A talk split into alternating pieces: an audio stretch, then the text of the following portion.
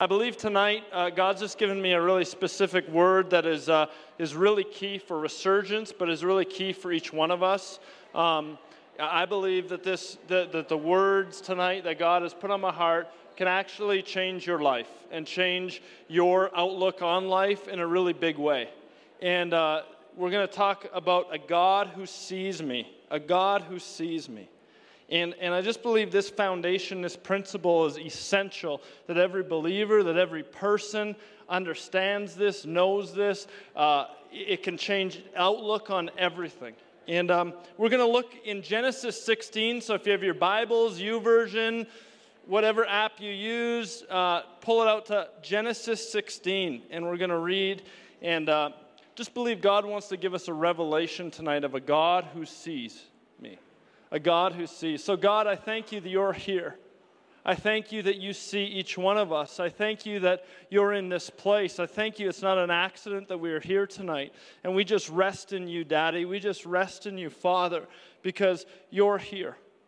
You know everything going on in every in our minds. You know everything going on in our hearts. You know everything going on in our bodies. You know us and you see us. And so we just invite you right now from the left to the right, from the front to the back, to just take over. Holy Spirit, would you come and each person that we would have an encounter with you, a revelation of the Father, a revelation of your love tonight. In Jesus' name. Amen. If you're at Genesis 16, say, hey. Are you there? Hey, there's a couple. We're going to read. Um, now, Sarai, Abram's wife, had borne him no children. But she had an Egyptian slave named Hagar.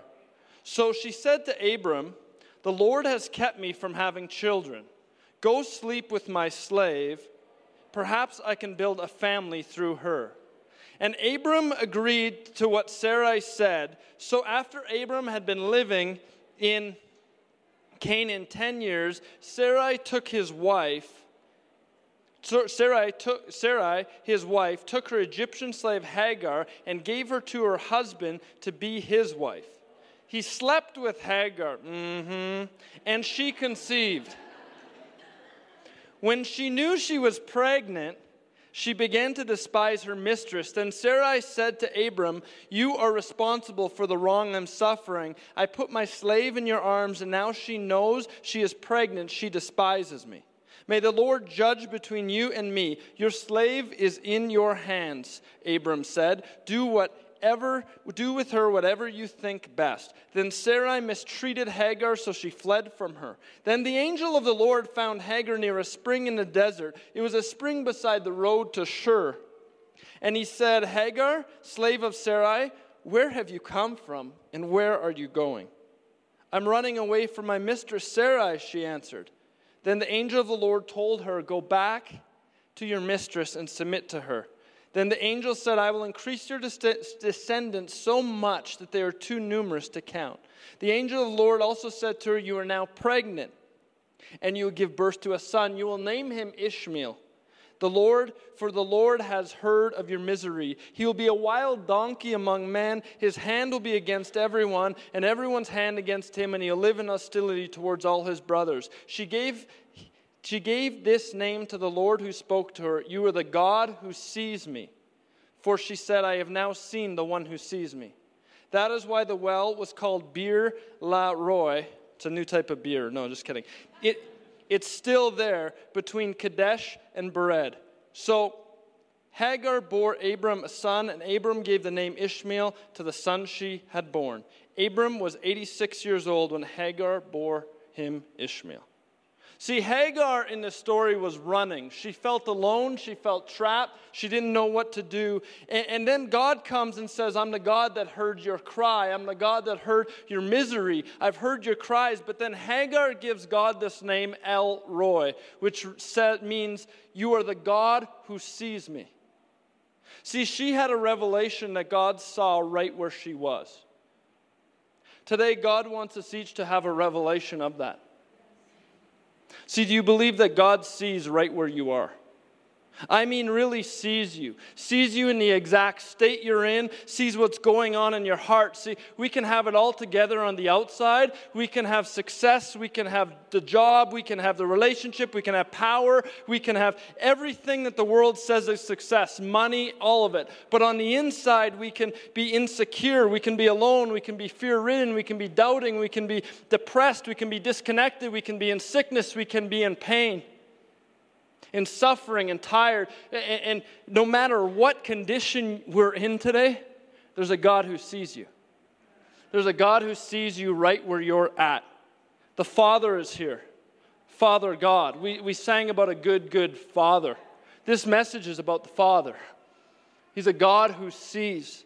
See, we can sing our praises. We can sing about a good, good Father. We can sing those songs, but there's something else about actually realizing what we're singing actually the truth that goes deeper than singing songs. I, I grew up in a church and we sang, uh, His Eye is on the Sparrow, you know, back in the day. Old school song. And isn't that awesome? God's eye is on the sparrow, so He watches over me.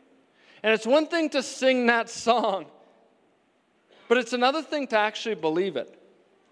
See, we either worship a blind father we live for a blind father, or we live for a father that actually sees us. And if he sees where we're at, if he sees where we're really at, it changes everything. This changes everything. If we get this, it changes everything. See, God sees right where you are. We know that. You know, we, we study about God. God's He's omnipotent, you know, He's everywhere. He knows, He knows that. But do we actually believe He sees it? See, it's one thing to know, okay, God sees everything great, but do we actually believe it? Do you believe it in your life? In the everyday, that God sees everything you're going through. God sees it. Because if that happens, I believe it changes a few things. And, and three things I want to share tonight. Number one, it changes our identity. It changes our identity. See, there's a huge difference between being an employee and being a son or a daughter. See, an employee is a trans- transactional relationship. And, and it's, you know, you produce, you perform, you're in. You'll move up the corporate ladder. If you don't produce, if you don't show up to work on time, if you don't do this and you don't do that, what happens, as Donald Trump says, you're fired. And then he says, I still don't know where Barack Obama was born or something, you know, if you're following politics. Um, but there's a transactional relationship, but your compensation is actually directly connected to what you do. But that's different than being a son or a daughter. It's, it's very different. See your family when you're a son or daughter. Your place is not dependent on performance. You're, we're not human doings, we're human beings. See, we're called to be who God's called us to be, not, not do. And our identity can so easily be wrapped up in what we do. Praise and criticism is where we can place our weight. You know, we believe the lie that if we work hard, perform well, people will love us. And we bring that into God. We bring that into the church. We bring that into a relationship with God the Father. And we say, we've got work hard so God will love us. If I do this and I do that, then God will love me more. And we're trying to earn His approval when in reality we already have His approval. See, to feel better, we work harder because we, we don't know our Father. We're insecure in our relationship. But, but tonight, I really believe He wants to solidify our identity in Him. See, Jesus, before He did any ministry, before He cast out any demons, before He prayed over any sick people, before He did anything uh, that, we, that we read about, no sermons, no anything, a voice from God the Father said, This is my Son, whom I love Him, I am well pleased. It wasn't directional, it wasn't instructional, but it was relational. This is my son. I'm well pleased. Before he does anything, I'm well pleased. See, we are each sons and daughters. First John says, See how very much our Heavenly Father loves us, for He has called us to be His children, and we really are. Galatians, now you are no longer a slave, but God's own child. And since you are His child, everything He has belongs to you. Come on, this is good news. Everything he has belongs to you because you're a son, you're a daughter. Maybe you didn't have a great relationship with your earthly father, and this so many times can actually impact our view of God the Father. God wants to heal that tonight. God wants to set it straight tonight. God wants to, to come because there's a God who sees right where you're at. See, Luke 15, you know, it's a story of the prodigal son. And if you've grown up in church, you've heard this sermon before, you've heard stories about the prodigal. And, and the father has two sons. And um, one wants his share of the estate. And the Bible says that he goes off and lives a wild life. And I find it funny because the word wildlife doesn't seem to like, you know, it must have been really wild, you know, thoueth wildeth lifeth, you know, or whatever. It's just, it just seems so weird to say wildlife. Like, that must have been, he must have partied hard. And he blew all his cash, like all the money's gone. He, and what happens in the story is that he, he, he says, If I can only go back to my father, and, you know, my father, I'll no longer be worthy to be called a son, but, you know, he's got slaves, and maybe I could be a hired man for my father. Surely my father will, will hire me as a slave. And he goes, and, and the story goes, the father sees him and runs. The father gives him a ring and, and sandals symbolizing his authority and sonship. He kills a calf and says, We're going to party. And here this son comes home, but he actually isn't really home because he really doesn't understand what it means to be a son. See, he, he really didn't get the aspect because he says, I'm not worthy, as if something he did in the first place earned his sonship. I'm not worthy. Well, you weren't worthy, like, you're a son, period. You didn't earn it. You're, you're, you're your dad's son. Like, you didn't earn it. And the other brother in the story, he, he's the older brother. He stayed home. He worked hard. And he's at home, but he's not really at home either because he doesn't get what sonship is either. He says, I've been slaving away. Well, my other brother's been partying, and he's jealous because he has an insecure relationship. He, he has an insecure view of sonship. He doesn't get what it is to be a son. See, there's two sons, and they're both not home. They both don't understand what sonship is. See, this is huge, and we need to know that no matter, you know, no matter each, we are sons and daughters. Whatever generation you're in tonight, whether you're an older generation or a younger generation, we need to have this revelation. And we can, can't be fathers and mothers that God's called some of us to be unless we are good sons and daughters. See, we can carry this our whole lives. I, I was speaking at a camp in the summer, and you know, a, a lady, I would say she was over 80, stood up and responded to a very similar call about, I don't know what it means to be a daughter. Her whole life, she didn't know what it means to be home, to be, to be just a daughter, to just to be loved by the Father God. And, and, I know people much older who struggle their whole life with insecurity, with things that they're running, like Hagar running, and they don't know where they're going and they don't know why, and they're trying to prove it, striving. But God, tonight, if we get this, it can change everything. It can change our outlook. It can change our outlook in relationships. It, it changes everything. See, if we ever arrive, there's a really good chance you're trying to be defined by it. See, God asked Hagar, Where did you come from and where are you going? you haven't arrived. You're going somewhere. See, we're all on this journey to know His heart. The Father invites us to go deeper into His heart tonight and encounter with the Father heart of God. In the story of Jacob, another story in the Bible, Jacob has a blind father. And his father cannot see him. He cannot see where he is or tell his brother apart. And I've read that story many times, but I wonder the feeling that he must have thought. Here, my dad can't even, my dad doesn't even know which brother I am. He doesn't know which son I am. He can't see me. And, and, I remember the, the feeling that he must have had, you know, and he ends up giving his blessing to the wrong son, to Jacob instead of Esau. And Jacob then is scared for his life and he runs for his life just like Hagar run, ran for her life. And, and the story says he is a father who does not see right where he is. And so he doesn't know what to do and he's scared. So he puts his head on a rock. And the Bible says God the Father comes and calls out his identity, his plan, his purpose. That, that Jacob said, Surely the Lord is in this place and I was not aware of it. And then he goes to a place of, called Peniel. And it says that he wrestled with man and says, I saw God face to face. and yet my life was spared. He then is called Israel. Not only learns to be a son, but he also becomes a father, a father of 12 tribes that change things. And, and we, we either see, we either follow a blind father. We all, we all we follow a father who doesn't see who we are, or we follow a father that God that sees. See, a God that sees right where we're at. And if we do that, it actually changes our identity. We need to operate from who we are and not what we do.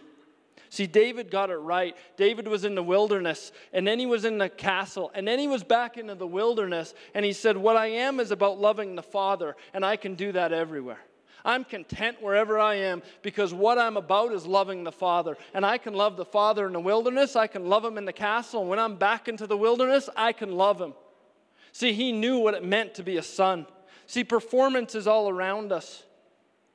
And I believe God is saying there are people in this room tonight that He wants to reveal the heart of God to in a new way. See, your whole life you've struggled. You've tried success. You've tried to compensate this whole of being accepted by God or trying to earn it, becoming an employee rather than a son. And tonight, God wants to ha- you to have that revelation.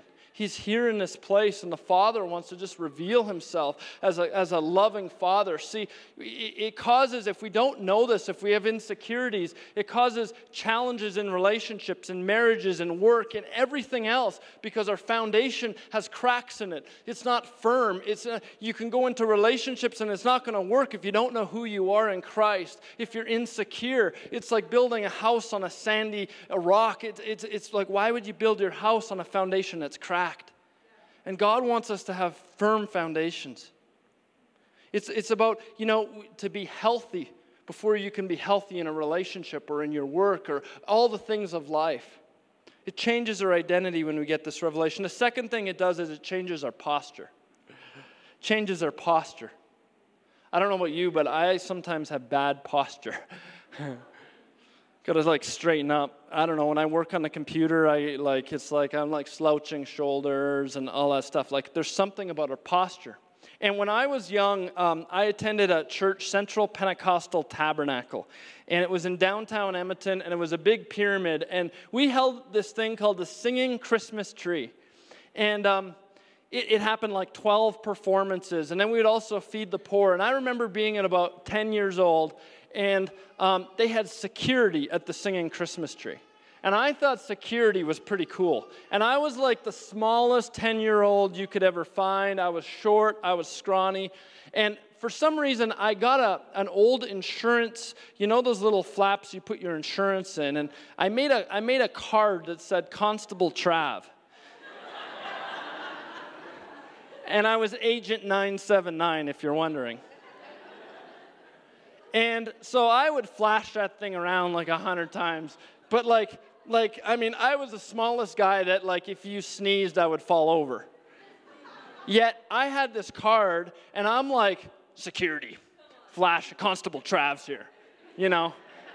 and like older people knew about it. They called me Constable Trav, and, and, and it was like, it gave me like this like authority, you know? All of a sudden, this little guy, I'm like, Constable Trav, you know? And it's like, I couldn't stop anyone. I was like not going to do any security, but I had this like new sense of like posture, new sense of like authority. And do you ever notice when someone is is secure, they don't have to like prove it?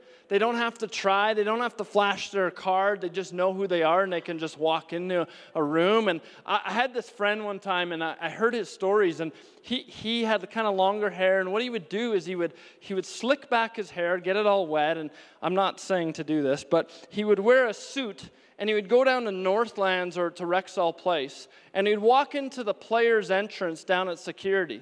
And he would slick and he would just walk in like he owned the place. Like he didn't stop and go, Am I supposed to be here? No, no, no. He just walked in. And the poor security guard's not going to be the guy that wants to stop like a potential like NHL player because then he's going to get reamed out. So he just like let the guy go in. So he's got like all these autographs. He's in there. He's got like Wayne Gretzky's autograph. Like, I mean, this is back in the day. He's like been on tour buses of artists, like, because he just like pretends he knows what he's doing. He pretends that like he's the man, and he walks in and doesn't ask, you know, most times if you go, Am I supposed to be here? You're probably not supposed to be there, you know? But he just he walks like he's supposed to be there. And he, you're like oh he, he, must be someone important. You must own the place you know? And he just comes in and, and so but it's funny how that can change our posture. See our identity changes our posture. If we really believe there's a god who sees where we're at we have nothing to prove. And when we know who we are you, you don't have to arrive but you can be here i'm here to contribute it changes everything. See, when we know our identity, it changes our posture. See, what I believe in God is not dependent on what goes on around me, but what happens inside me if I know my identity. I'm secure. I'm not like a leaf in the wind. I'm not like a wave on the ocean. I'm not double minded, but I know who I am in Christ. I know my God. I know who I am, and now my posture is different. See, we can be reactionary if we don't know our identity. We, we can be reactionary. We can have feelings that can dictate. But many times, uh, they'll dictate if we don't know our identity. People compromise what they feel to be true to feel good about what they do. See, we go off what feels right instead of what is right. We change the words so it fits what we want to do because it feels right. Because we really don't know our identity and we're insecure in who we are with God the Father, so we can change things. We, see, we need to make non negotiables based on values and principles of our identity. Things, things that don't change when we get into situations that are tough. No, this is who I am, this is who my God is, and this is where I'm standing. You know, if you ever meet people that circumstances are, oh, well, I just happened upon, I just got into drugs, I just, it just was there, and you know what? I've never been offered drugs because I don't go where drugs are offered. Like, that's just not what I'm gonna do. So it's like if your circumstances dictate your life, you need to make a plan and a change and know your identity in Him. It's, it's a heart thing, it's an internal thing. You need to find out who you are and where you want to go. See, we don't try to show him, tell him, work ourselves into a lather. There's no competition when there's a God who sees right where I'm at. It changes everything. He sees right where you are. You can love your enemy when you believe there's a God who sees right where you are because you have nothing to prove. You can forgive those that have hurt you because it's not about you. You know where you are in Christ. You don't have to be like the little kid in school that wants attention because you know who you are. But too many times we go through life raising our hand and speaking really loud so everyone can see us, but that's not living out of our identity. That's trying to prove something. That's trying to earn something. You already have it. You're a son, you're a daughter. We're all sons, we're all daughters. And it's time that we walk it out. See, it changes our posture. We can love. We anxiety and worry aren't there. Uh, sickness has to leave because we're operating from the Father. Tonight, God wants to heal even bodies, minds, soul. He wants to heal because there's an operating out of the heart of the Father. You know, pressure to read the Bible, to pray, to fast, to serve, witness. You know, we come to church and it's like, okay, we got we got got got to read the Bible. Oh, I got to read. Oh, I didn't read today. I got oh, oh I got to I got to I got to do something. I got to fast. I got to fast. That's what I got to do. And each of these things are incredible things. Don't get me wrong. They're awesome. They're spiritual principles. It's amazing to get to know God. But sometimes we do them out of religion, we do them out of, uh, out of rules, out of do's and don'ts, than out of relationship. See, if I want a relationship with, with Cody, I'm gonna, I'm gonna wanna talk to him. I'm gonna wanna spend time with him. He's gonna wanna talk to me. There's gonna be a friendship that's formed because we spend time. We, we, it's, it's things that I want to do it. It's not, oh, I got to do it. I have to talk to Cody. I've got to do this. Oh, and it's just like, then that's not a friendship. That's not relationship. That's rules, and I'm out. Like, I don't want to live like that. But so many times we bring it in the church and we treat God like that. Oh, I got to live out of this. I got to do this. See, when we have an encounter with God, it changes everything. And Jacob got a limp when he had an encounter. His name changed, actually. He had a different posture. Hagar actually pulled a U turn that day. She was going one way. The Lord showed up, and she goes back to camp. She goes back to where she had come from, back to where she was even being treated improperly. She, she goes back. Her direction changed that day, her posture changed, her position changed. See, there's a God who saw right where she was at. You know, witnessing, witnessing. Four spiritual laws, uh, apologetics. I think they're all awesome. It's great to know the Bible and stuff, and it's great to know what we believe, and it's great to know how to witness and all of that. I believe in that. But I've never had success arguing someone into Jesus. I've just never had success at it. When I read the Bible in Acts 2, uh, the Holy Spirit showed up. People experienced God. And Peter, what did Peter do? He didn't have to argue someone into God. 3,000 people are there, and he pointed. He just pointed. He said, This is that. And the people, he didn't have to, he didn't have to twist their arm. They said, What must we do to be saved? Like, what must we do? They were asking him. See, because it's pointing, and sometimes, you know, um, we, we, we've got to get out of the way trying to save someone. Sometimes, you know, I can't save someone, God does.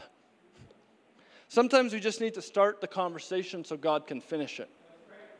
It's, it's not that hard, it's just a point. Why am I happy today? Because God's in my life. Like it could be simple, but it can start a conversation with someone that can change their course of history. See, we no longer need to perform, strive, but can rest in the Father. See, our prayer life can be about performance. It can be trying to jump through various hoops. God, I'll talk to you this way so you can hear me, and you know, I'm going to talk this way and that, and, and, and all this stuff. And it's like we want to make something happen. See, God sees right where you are. He sees your heart. He sees you. You're a son, you're a daughter. And you can just come and rest in that. See, ministry is not about what you do, it's about who you are. Each one of us in this room, whatever we do, whatever profession we're in, we're all called to be ministers. It's not just people on a stage, it's not just it's not preachers. It, everyone is called to tell people of the good news. Promotion is from God, you know, as I was preparing, from promotion is from God. You know, moving up the ladder of success in the world around us, maybe at your job, you know, it's it's really it changes when you know your identity in him. You're no longer, yeah, we're all in a rat race. We're all in everyone else, the competition and all of that. But when you know who you are, your perspective changes. Because in the rat race we live in, it'll spit you out if you don't perform. If you don't do this, you don't do that. But there, there's a constant in your life if you know your Father. I know who I am. When, when people make fun of me, when people bully, when people say things, I know who I am. I know my identity in Him. It's painful, it may hurt, but you know who you are. It changes your posture.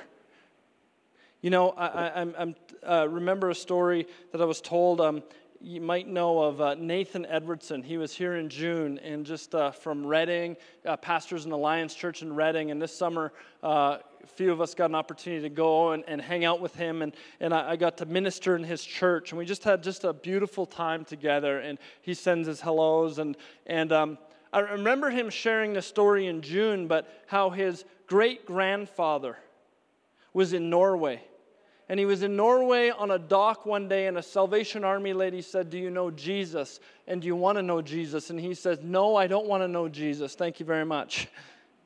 He went to his room that night, days before he was going to get on a boat and come to Canada and end up in Edmonton. And the Lord came into his room, and he just knew he had to give his heart to Christ. That Salvation Army lady never knew the impact she had from asking him a question. Never knew it. He, he gave his heart to Christ, got on a boat, came to Edmonton in about 1920s and started a mission called Hope Mission that today is feeding thousands of people. It's like a $15 million uh, ministry a year in Edmonton, impacting lives. But that Salvation Army lady never knew the impact she had. She never knew the conversation she started that God finished. And so many times we, we evaluate our, our, our failures and our successes on what we see in front of us. But when we know our identity, we know our posture, we can just rest in Him. He, he's going to save people, He's going to do His work. We just have to be good pointers. We just have to point to what He's doing. It's a posture change. See, I think God wants us to be really, really great sons and daughters and just to love Him really well. See, it changes when we let God and we give it to God. To create something new, you got to give up of the old. And it's a posture change. Everything you hear from Resurgence, you need to base it on your new identity as a son and daughter. See, it takes the pressure. We are made to carry it off. Every message you ever hear from Resurgence, you need to, you need to be a son and daughter and receive it. Not, not okay, now I got to do this. No, no, no. I'm a son, I can rest. Thank you, Lord. Thank you, Daddy. Maybe you're a student in Vanguard and it's, we, we, we live in a performance mindset, and I get that. You have to work hard, you have to work at work, at school, in all areas. We get that. But it's something different when there's a constant in your heart. When you know who you are, it changes everything. It changes that outlook, that posture that's like, okay, I know who I am. I don't have to prove it. In social settings, I don't have to prove it. In relationships, I don't have to prove it. The third thing is it brings us to an encounter with Him, to know Him. And in verse 13, she gave this name to the Lord who spoke to her You are the God who sees me, for she said, I have now seen the one who sees me. Hagar encountered God. When she was mistreated and felt like no one saw her, she was on a run. There's a God who sees. There's a God who sees. When we know our identity, our posture changes, but it also, we can receive what he wants to do. It leads us to an encounter. Jacob encountered God when he had discovered who he was and postured himself to lay on a rock.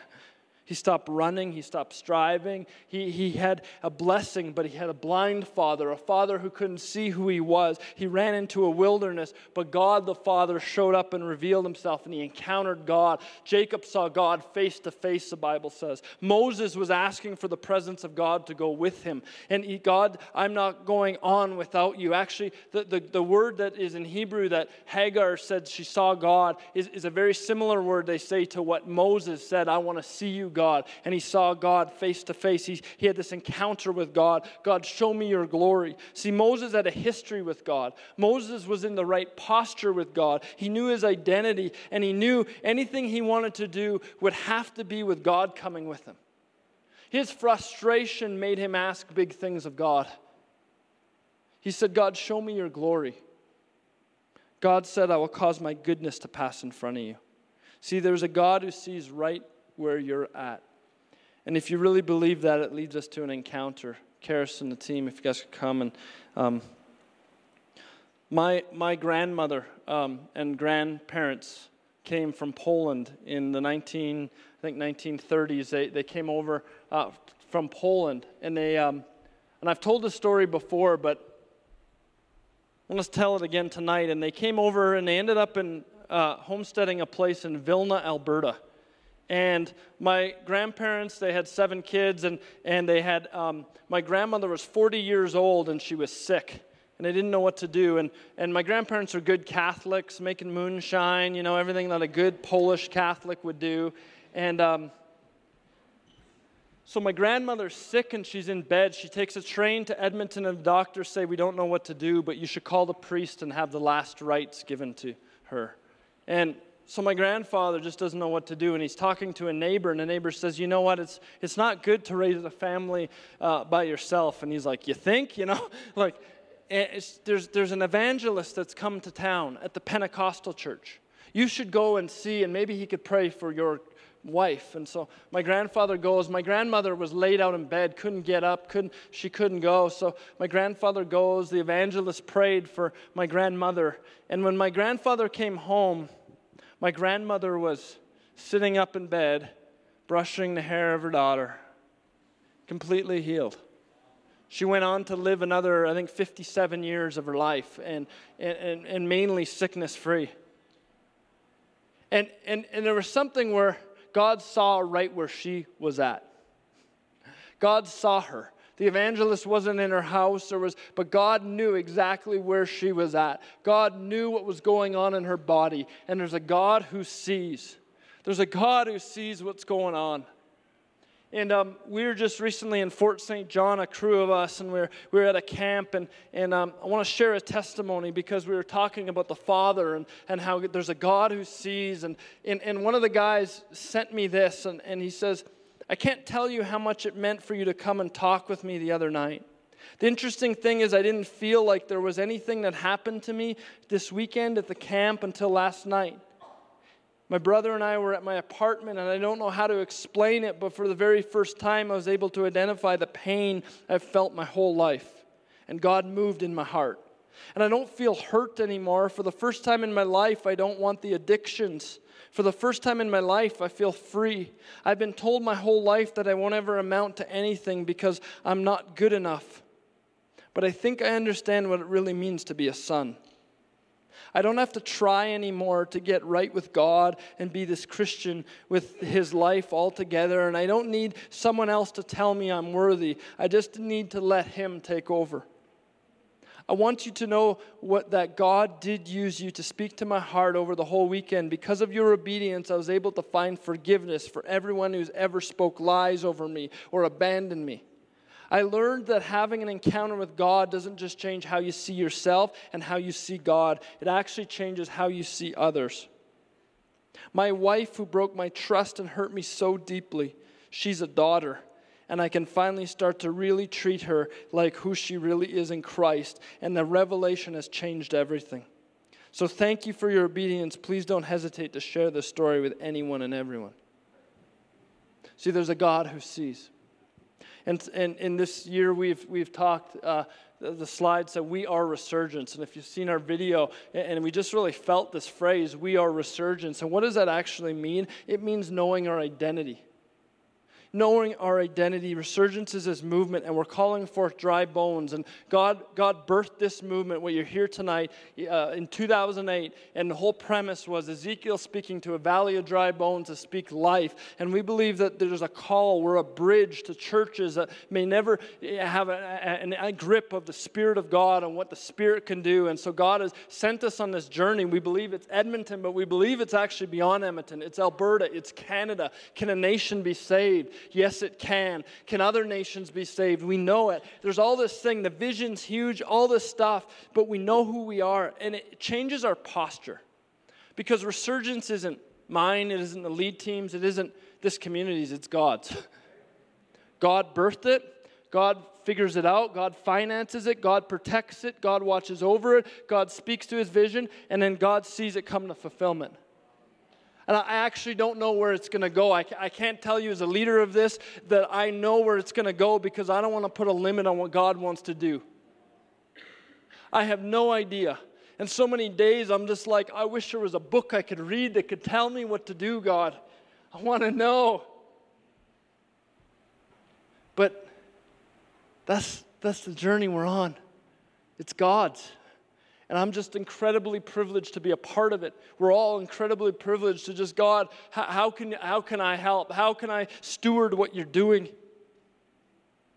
There's words, there's callings, there's relationships. Everything that God opens is because God's opening, not because I can make something happen. I don't want that. I don't want to make something happen. And each of us, we should have a desire in our lives. We can't make it happen. The things we make happen, they don't succeed very well. Honestly, it's the things that we let go and give it to God. God, it's yours. You know, resurgence, we're not a factory. We've said this, you know, like come volunteer. It's like we want to, someone says the other day, they go, hey, I want to volunteer. What do you need? And I'm like, well, what's in your heart? And what's God put in your heart? Because God, God's speaking to people. And if He's put something in your heart and you're asking me, you probably have something already that He spoke. So how do we figure that out and fit you in? We're not a factory trying to like produce widgets and like, let's, let's, okay, we need greeters so you can greet. No, like, what's your passion and what's God's called you to be? What's your identity in Him? And how does that change your posture? And how do we see an encounter with God? And at a lead team meeting about three weeks ago, we were just talking, a whole bunch of leaders of Resurgence, and we just said, you know what? Everything Resurgence does has to be about an encounter. That's, that's what defines it community event, everything we do, prayer meetings, people have to come and encounter God, period. If we're, if we're not drawing people to an encounter with God, we're missing it. Everything, th- these nights have to be about God. We want to encounter you. We want to encounter. There's a hunger for more of Him. I want to encounter Him in this city. I want to encounter Him in this nation. We need God more than ever in Canada. It leads us to an encounter. See, there's a God who sees. And uh, as we close tonight, I just feel that God wants to encounter each person tonight. And um, I, I, felt some words that I've written down. I'm going to call a few out, but I just I feel like um, if we just close our eyes and bow our heads and yeah, if you're here tonight and you don't know Jesus as your Lord and Savior. He wants to come and be the Lord of your life, the Father of your life, to come in right now and, and make his home in your heart in such a beautiful way. He invites you, you know. As much as he comes in, he also he invites us into his heart. That's the beautiful thing about God. We're invited to just come into the Father, to come and to know him. And so if you're here tonight and you don't know Jesus as your Lord and Savior, then I want to invite you to, to make that decision tonight. If that's you in this place, maybe you need to come back to Him. Maybe it's been a long time. Maybe it's been years, and you're just like, no, I, I, I'm, I need to recommit my life tonight to Him. I just, I want you to just slip up a hand if that's you. And we're going to pray in a moment. And I'm just going to look from one side to the other. Yep. See that hand? Yep. Yep. Yeah. Anyone else? Just wait. I just want us to uh, all pray this prayer. Jesus, I thank you that you're here. And I just invite you into my life tonight to have a home in my heart tonight. Forgive me of my sin. I commit my life to you tonight to be the Lord of my life. I let go of me and let you, God, take over. I thank you that you've died for me. I thank you that you forgive my sins and you give me a new life. And so I receive that tonight. In Jesus' name, amen. If you prayed that prayer, recommitted, I, we're going to have in a few moments, we're going to have a prayer team uh, over probably on this side. So if that's you, just come. We want to pray for you. We want to make sure you're in a, in a church and just, just to connect with you. And um, we really love that if that's you um, tonight. But I felt some words just. Um, there's some people here tonight that you've been hurt by your earthly father, and that has stopped you from receiving the love of God the Father. And if it's just eyes closed again, head bowed, if, if that's you tonight, you go, you know, my earthly father, there's some things that have happened, things my growing up, whatever, and you're like, that has affected me and, and I, I want I want to get rid of that today. I want to I want to know who God the Father is really and not my view because of my earthly father, but I want to really know. If that's you, I just want you to stand up. If that's you, I just want you to stand up. If you're just like, yeah, no, I, I just yeah.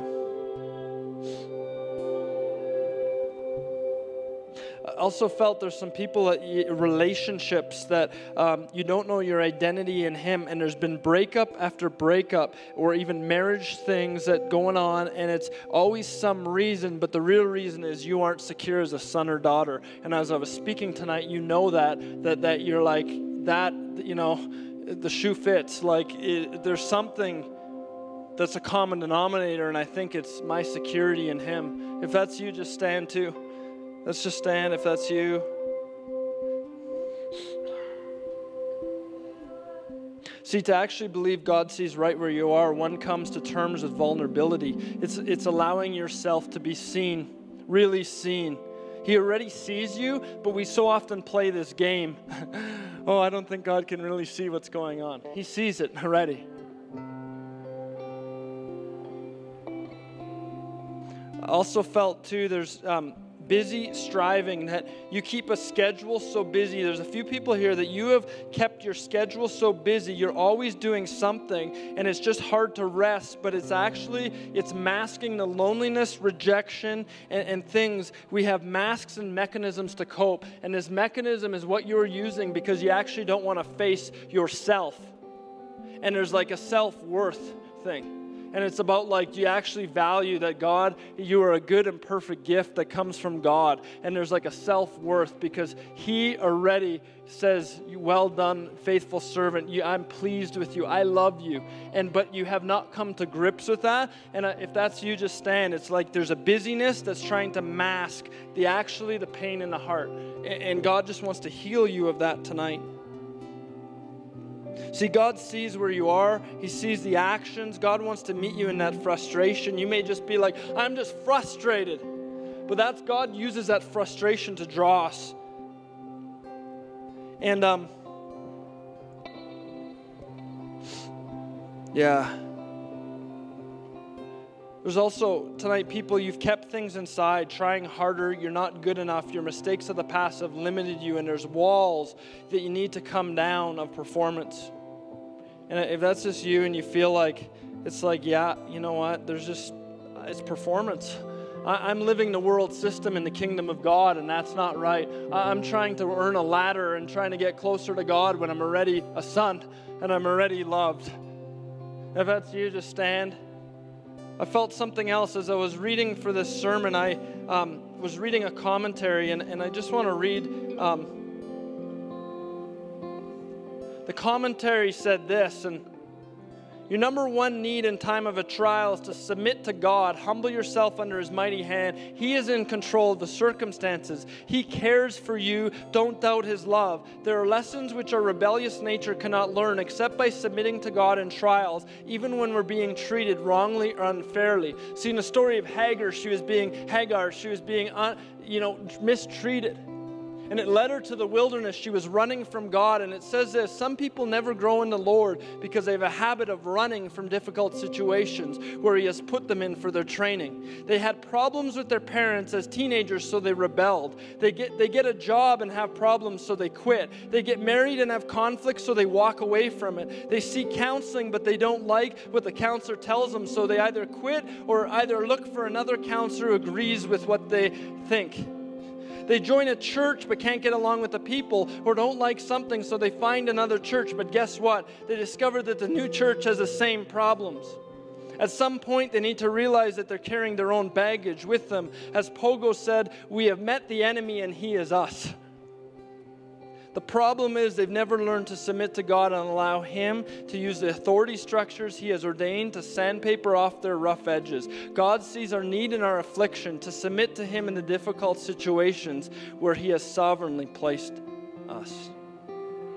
See, there's something about that. I don't think it's an accident that a young adult culture is, is, is, is going from church to church like never before. I don't think it's an accident that young people are leaving the church at their young adult stage like never before. I don't think it's an accident that, that marriages are falling apart, divorces are happening like never before. I, I think it's because th- that we don't know God the Father, we don't know our identity, and we're running and we want to we want to hear like i can i can get a book to, to line up with what i'm you can just find books or people to line up with what i want to hear.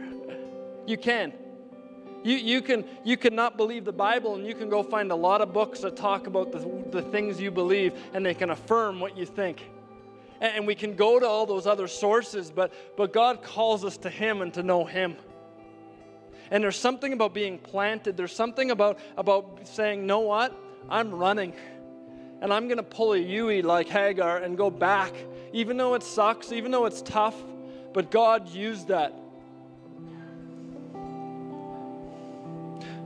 Yeah. Yeah. There's, um, uh, I think it's, I didn't know it was Jer- Jeremy. Is that vac- vacay times? uh, I felt like in worship, I actually didn't know it was you, and I, and I don't know you well, but I felt like something fresh as God is doing in and through you. And there's a hunger that has brought you into a new season, and I feel like the Lord is going to shift things even more. And I feel like you've come through a character building season. You've come through a season that's been tough, and it's actually been it's been purifying and bringing to go, the gold to the surface. And a diamond is made in those tough, those pressure areas. And I feel it to confirm to you that God is doing something, that, that He has a plan for you and it's bigger than what you think, and He knows what He's doing. And, and it's like, I just, I hear that like Jesus has the wheel, you know? And it's a cheesy song, but Jesus has the wheel of your life and He's like guiding you, and you hear God, and there's like bright things coming ahead because there's a hunger inside of you that, that has birthed this season. And because you, you, you, I, I feel like there's been a season that you've kind of run from even that, like the authority thing I talk, but in this season, God has brought you back and you're like, no, I, am submitting. And I'm like, I'm going to go for it. And I just honor you for that. And God, we just speak a fresh, fresh season for Jeremy in Jesus' name. Yeah.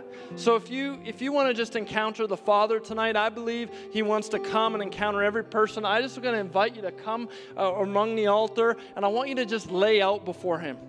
That's a bit different, but it's like it's a sign of changing our posture because so many times we kneel at an altar, but I want you to just come and lay out before Him. And I want you to start to speak to the Father and allow Him to come. And, and in a moment, we're going to lead some other stuff. But if that's you, if you're standing or if you're just sitting and you, you just like, I just want to encounter the Father tonight, I want to know my identity in the Father, I just, I'm going to invite you. God's, God's healing stuff all over this place. I believe He wants to like heal bodies as we, as we know who the Father is, it'll just happen. I was at a camp about seven years ago, and a, a lady comes and says, uh, I cannot forgive somebody in my life.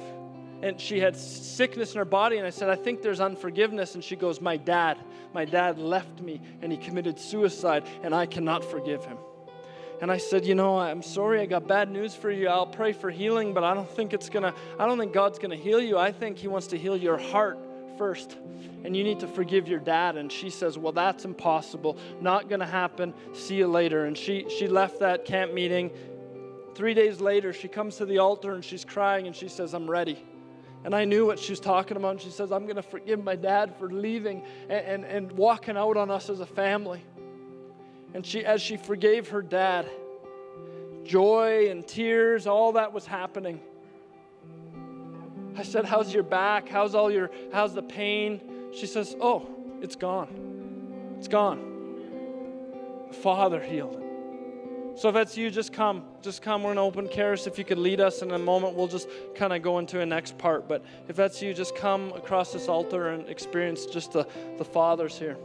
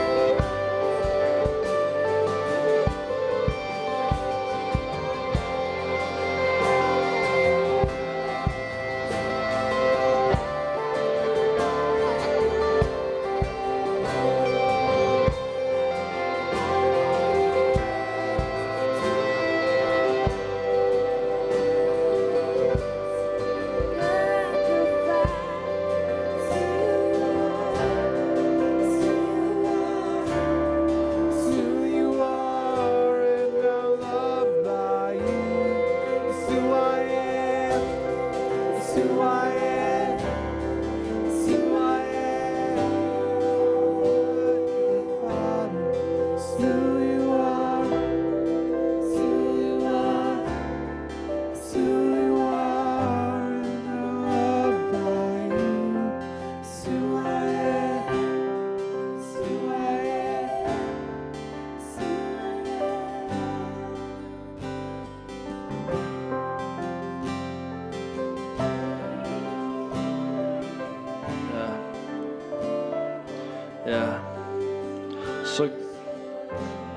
We just uh, we just receive right now a revelation of a God who sees us. God really sees us. We believe it tonight. And Father, I just ask right now a revelation of the Father to come in this place on every person. A revelation of our identity, a revelation of sonship and daughtership, that we are all sons and daughters. So, right now, Lord, everything that is in this place that is a, a mindset that is not of you, that is, that is an employee based, a transactional based, we got to earn it or, or, or try to work up. We just, we command that to leave now and we just speak just the, the resting of the Father's love in this place from the front to the back, from the left to the right, that uh, we just rest in you right now. Striving, leave now. Performance, leave now. You have no place. We just speak right now, just the peace to come on every heart. That the love of Father would come and heal every heart, every foundation of our heart that would be sandy or have cracks in it. And oh, God the Father, we just invite you. We thank you that you're here. And we just receive that. Yeah. Yeah. Yeah, right now just just breathe in just like a just breathe in the love of the Father. He's here. It's a deep love. It's just it's more than you can imagine. It's more than you can fathom. The love of God is here. It's not judgment, it's not condemning, it's, it's love, and it's here and it's speaking to every part of your being. You are made to just experience that love.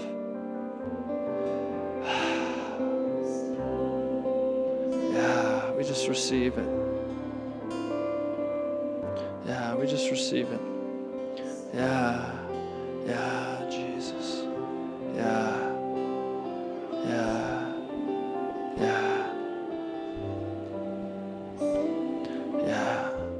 God, we just, that you'd reveal yourself as a father in each person here tonight. And as you're as you're just worshiping or standing there or laying, I just want you to just concentrate on the Father. I want you to just receive it. Again, it's not, we're not to have to earn it, so you don't have to like justify or anything. You can just receive it. Sometimes we have a tough time receiving. We like to give because we know when we can give, how much we give, control. But to receive, it's a lot harder because it's like, I don't know what to do. Right now, God just wants us to receive it. Yeah. Yeah. Yeah. Just receive it. Just receive it. Such a deep work that's happening right now across this place. We just receive it. We lay everything else down, God. We just let go and let you. Thank you, Daddy.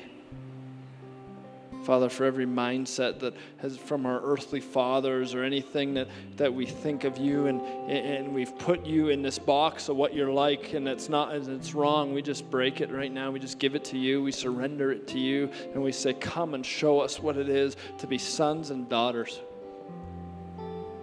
Just to sit on your lap, to sit in your heart, and just to just to receive. Right now, God's healing things. He's healing bodies. He's healing even broken mindsets. He's, he's just uh, whatever. It's happening right now because you're in His heart. There's levels of His heart that you can experience. You can go deeper in the heart of God to just know His love for you.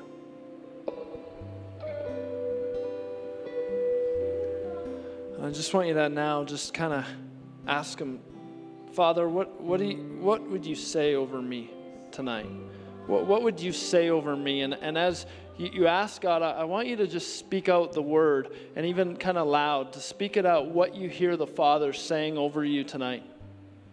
And it's going to come really quick to people. Some of you have not maybe heard God's voice in a long time. And even tonight, you're going to hear God's voice for the first time in a long time. And there's a word that's going to come on your heart. Just say it out. We're just going to wait. God, what would you say over me tonight? Father, what are you saying over me? Daddy, what do you say? I am.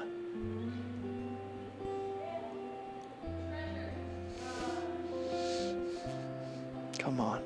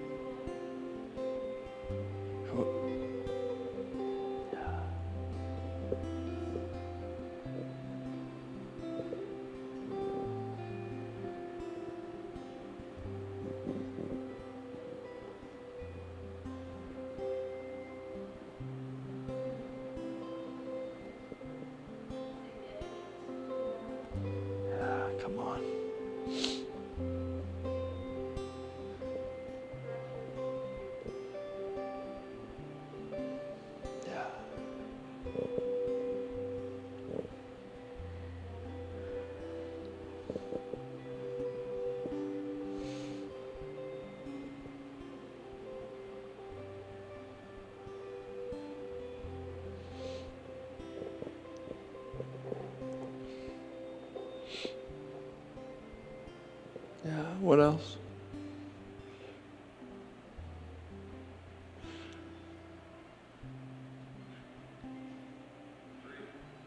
Yeah.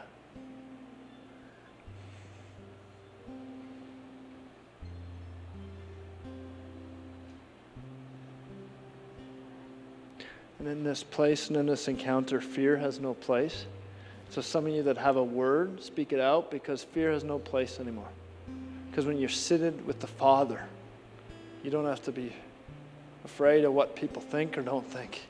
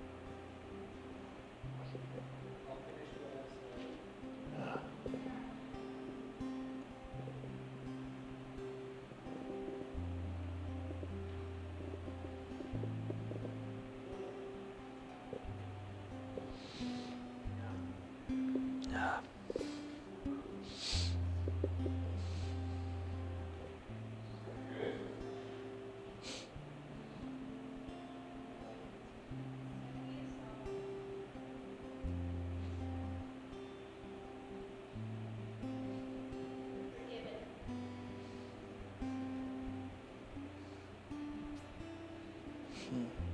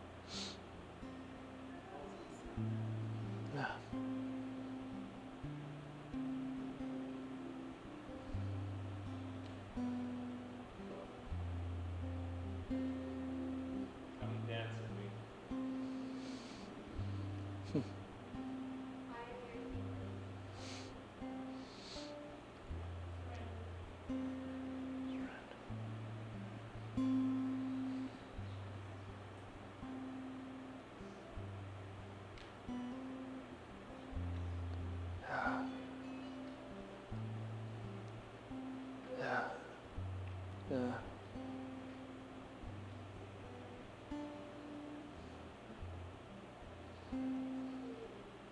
Yeah.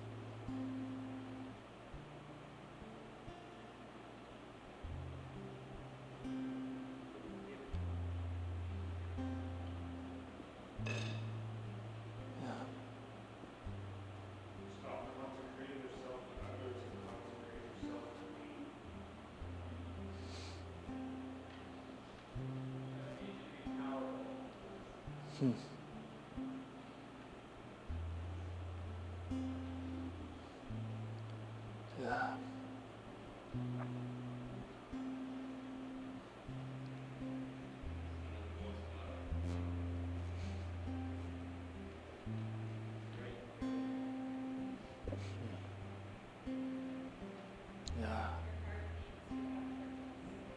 Yeah. Come on. Yeah. Yeah. Yeah. It's just beautiful all across this place. God's speaking, speaking truth. He's a good father.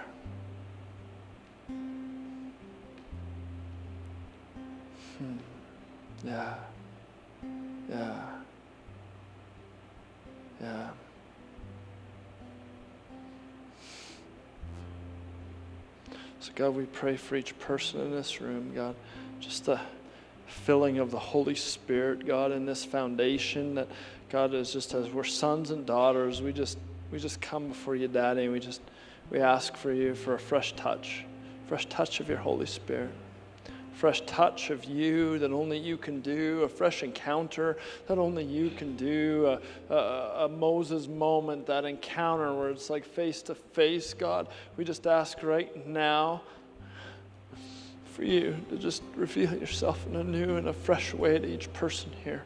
Holy Spirit, just come and fill. Release yourself in such a new way in every soul and every heart and every mind. Oh, Lord. We just invite you. Holy Spirit, we thank you. We thank you. We thank you for the atmosphere.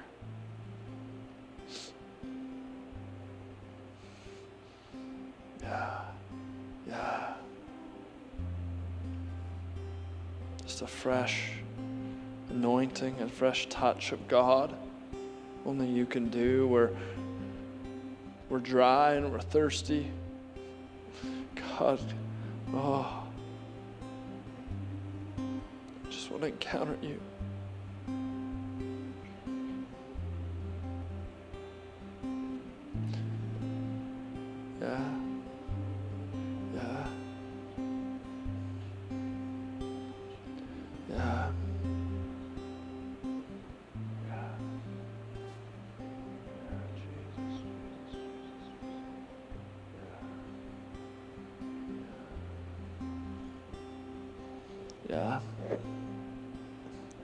Just uh, uh, you in the white, and uh, I just, I just, God just, God's just on you tonight, and I feel like He just wants to, just like, just the love of God, just to affirm to you that God loves you so much that God loves you. God knows what you've been through. God knows the stuff and the struggle and everything, and He's just He's with you. And are you guys are you guys married? Are you guys? Yeah, I just feel like uh, God's just this is a new season for you, and I feel like you've been through some stuff, and I feel like God knows God knows what you've been through. He does, and sometimes we don't realize that, but He knows. And I just I just want to just as we're worshiping, I just can't shake it. Just looking at you both of you, and just like it's gonna be good It's going to work out. God is with you. God's going to take you through this. He's, you've been through some stuff, and I feel like even there's, a, there's a, such a softness in you that, that God is developing in this season, and I feel like it's like He's healing some things of some like things that just you've been through, and I feel like it's good, and it's going to be so good, and you just there's so much more ahead, and we just God, we just pray a blessing over them as a couple. We just pray your your uh, that they would just both be on the same page, experience you together, like a stereo, left and right, not one experiencing and the other trying to pull the other along or any of that, but just this no more push and pull. We just a unity together. We thank you that you called them, you watch over them, you know what they've been through, you've been there in the storms of life, and we just speak a peace right now, and we speak your provision and your breakthrough in everything, God. We just thank you. Dad, you're a good father and you just love them. And it's just the father's love is on them tonight and it's just shining through tonight. And we just speak the father's love over their relationship, over, over everything they put their hands to. In Jesus' name. Yeah. Yeah. And uh, I just, I really feel, um, I'm going to think, I think it's, is it Rob? Rob? I just, man, God's just like, there's this season where it's like, I don't know, it's a weird picture, but I feel like like a, a, like a flower's coming through the ground and it's blooming, and you were meant to bloom. And there's some stuff you've been through, and it's been like it's been a lot of dirt. And I feel like this is a season where God is like bringing life into some areas that have been kind of like barren and just kind of like it's been hard and i feel like god's like it's a new thing and you don't and, and, part of you is trying to analyze it and figure it out and maybe even like if you're like me put it in a spreadsheet um, or if you're like aaron but um, i don't know a lot about you but i just i feel like this is a new season for you and it's like god's just like let go and let me and it's like he'll take care of it. He's like you're like oh, i don't know but it's just like god's doing something and, and you know that inside like i know that you feel that but i just feel like it's okay it's okay. I feel like God's just saying it's okay and it's going to be good. And there's like, there's just going to be you and your wife or just, I think you're married, right?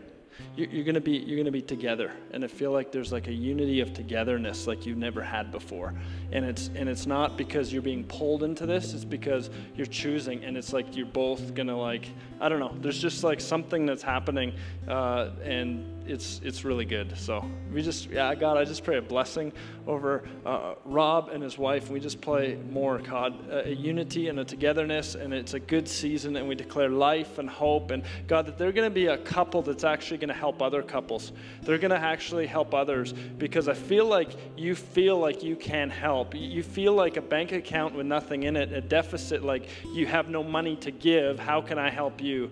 But in this season, God's going to fill your, your reservoir to be able to actually help. And there's such a compassion on you, Rob. I see it. There's a compassion to help people. And you're going to be able to help people in a new sense that you've never even experienced because the Spirit of God is going to move through you.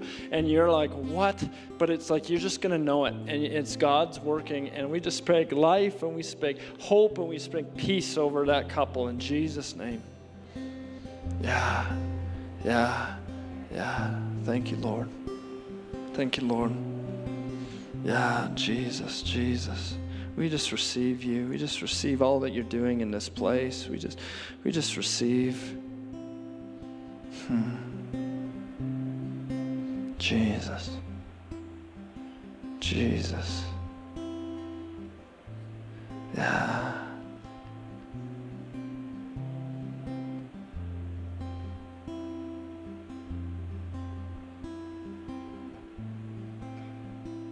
If you're here tonight and you just feel like you're at a, um, a real decision point, and I feel like you either don't have a job or you're you're in this real like you're in a decision of life that's like I don't know what to do. I'm at a crossroads. I, I just I need a, I just need to hear from God in whatever and it's like you're just at a real I just want you to stand and it's just um, if that's you. I know there's probably a few people but it's kind of a general word but yeah, maybe just put your hand up because there's people standing and people put your hand up. And yeah, yeah, God, we just we thank you, Father. You're a good Father, and you know the roads to take. And so we pray right now over these now words that need, God, of, of direction and breakthrough, and, and whether it's a job, whether it's just like, God, what's next, and do it. We just, we, God, we just ask right now, Daddy, you would reveal yourself, the provider.